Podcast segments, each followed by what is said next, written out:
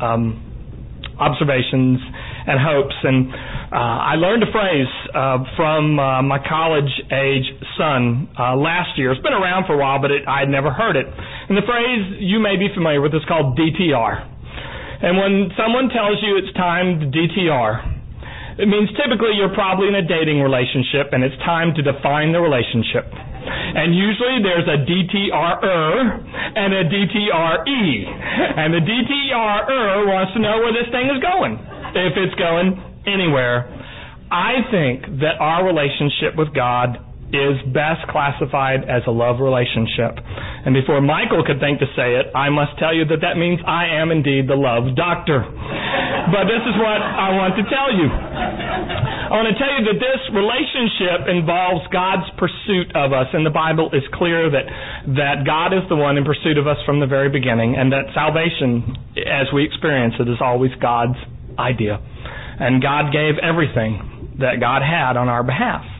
But that leaves the second part. Every relationship involves one who offers the relationship and then one who responds and accepts it. As I think about responses that people make to relationship, and especially the relationship with God, I see at least four levels. One is just sort of a curious um, a response, which is, I'm kind of interested in this. It, it, it interests me, this pursuit. Uh, maybe I'll find out a little bit more about it.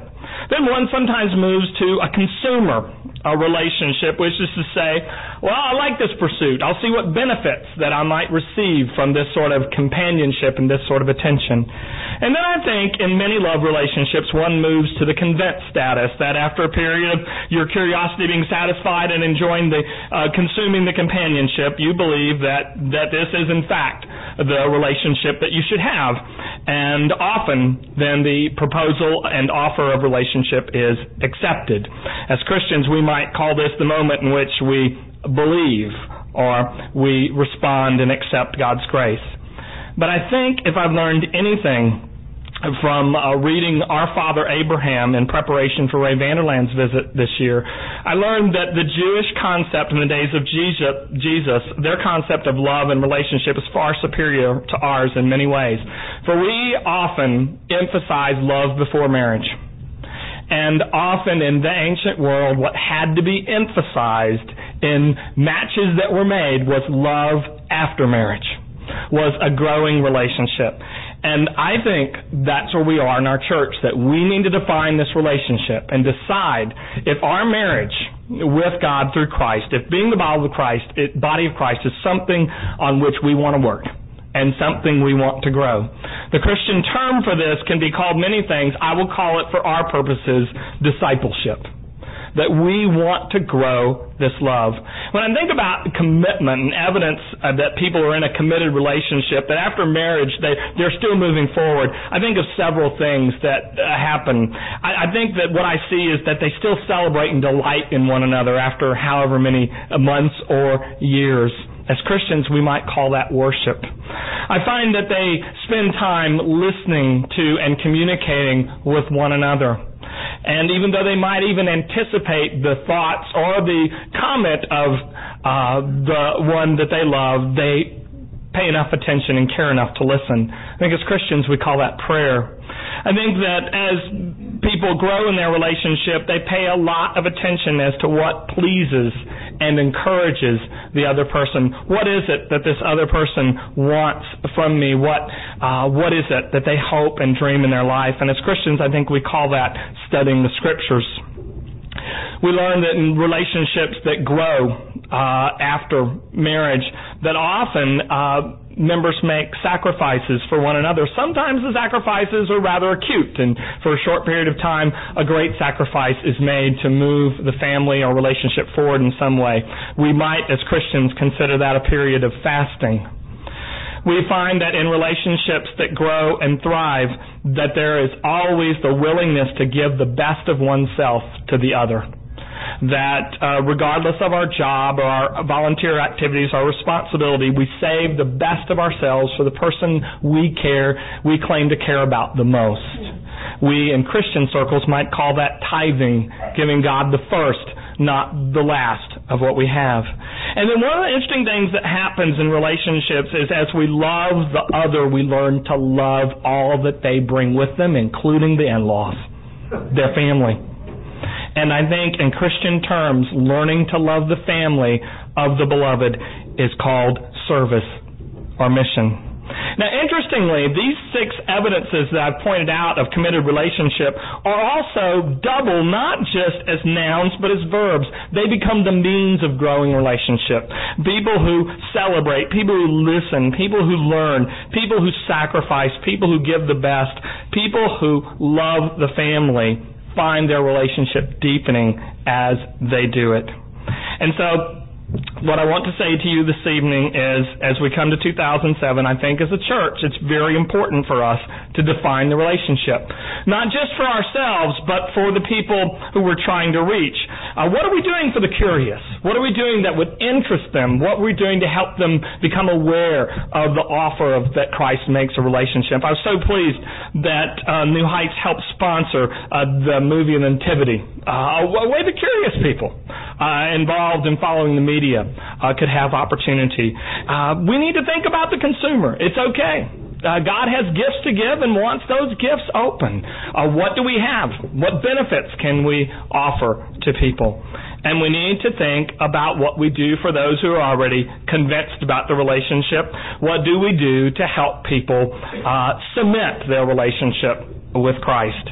But most significantly for me tonight is to talk to you about whether we are indeed the committed, whether we are indeed practicing love after our marriage to Christ. I think if we're, it's an important question because if we don't, there are two things that happen. One is we miss the blessing of a lifelong love relationship with God through Christ.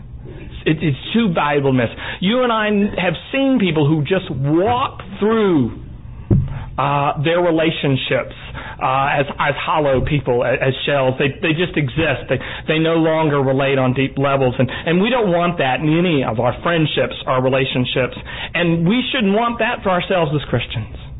And we will only go deeper as our commitment, our love commitment grows.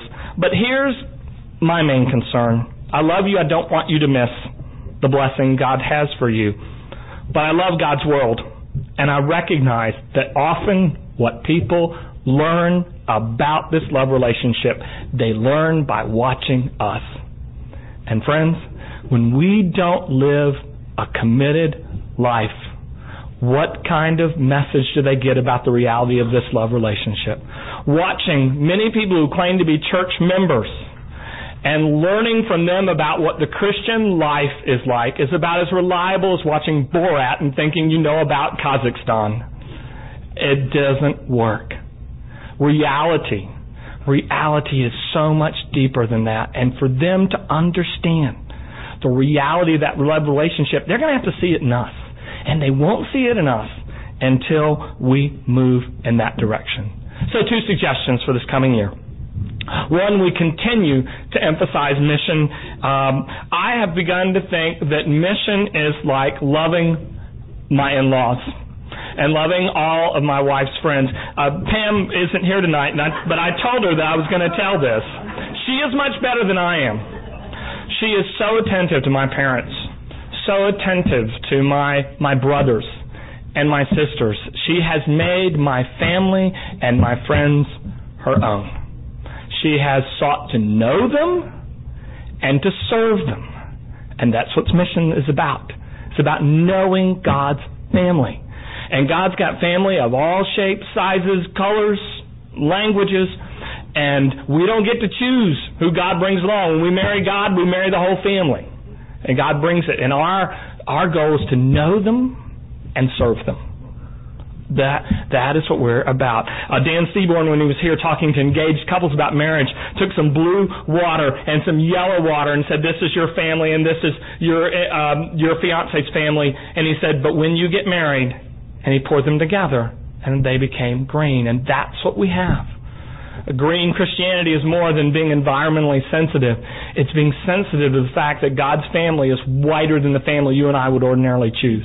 And we must come to love and know them and that happens through mission. And Michael's already told you the progress in mission here, and Scott in the mission at Riverside. So I'll say no more other than keep it up, keep it up. But then the second idea, and that is I have noticed among couples that grow in their love relationship the ability to set aside time to be with one another. Um, some for some people, it's like a date night. Uh, for others, perhaps it's some sort of getaway or retreat. Friends, in the Christian life, this is called worship.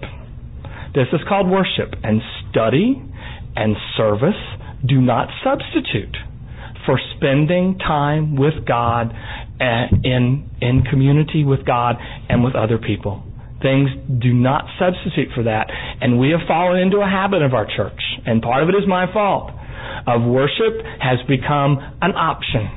Worship's become something that if it works out for a number of our folks, we'll be attentive to, but as long as we show up with something somewhere in the building or think about God wherever we are, that must work. That may work for us. It does not work for God.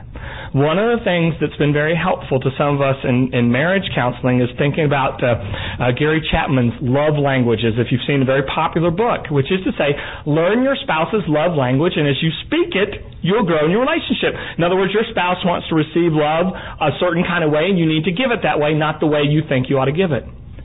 Let me bring this around another way. Friends, worship is God's love language. Whether or not you think you ought to be there or you got anything out of the sermon or the service, is not the issue. It's the way that God has chosen to receive love from you. And under my leadership, we've done a wonderful job of talking about community and small group, and I'm so pleased. We're turning the corner on mission, but we have let the love of God and worship slide. We can't do that. We can't do that because that is instrumental in keeping the fire alive. And when the fire of Christ's love and that relationship's alive in us, then we've got a much better chance of passing it on to others. An outline of what I said is available uh, if you'd like at the close.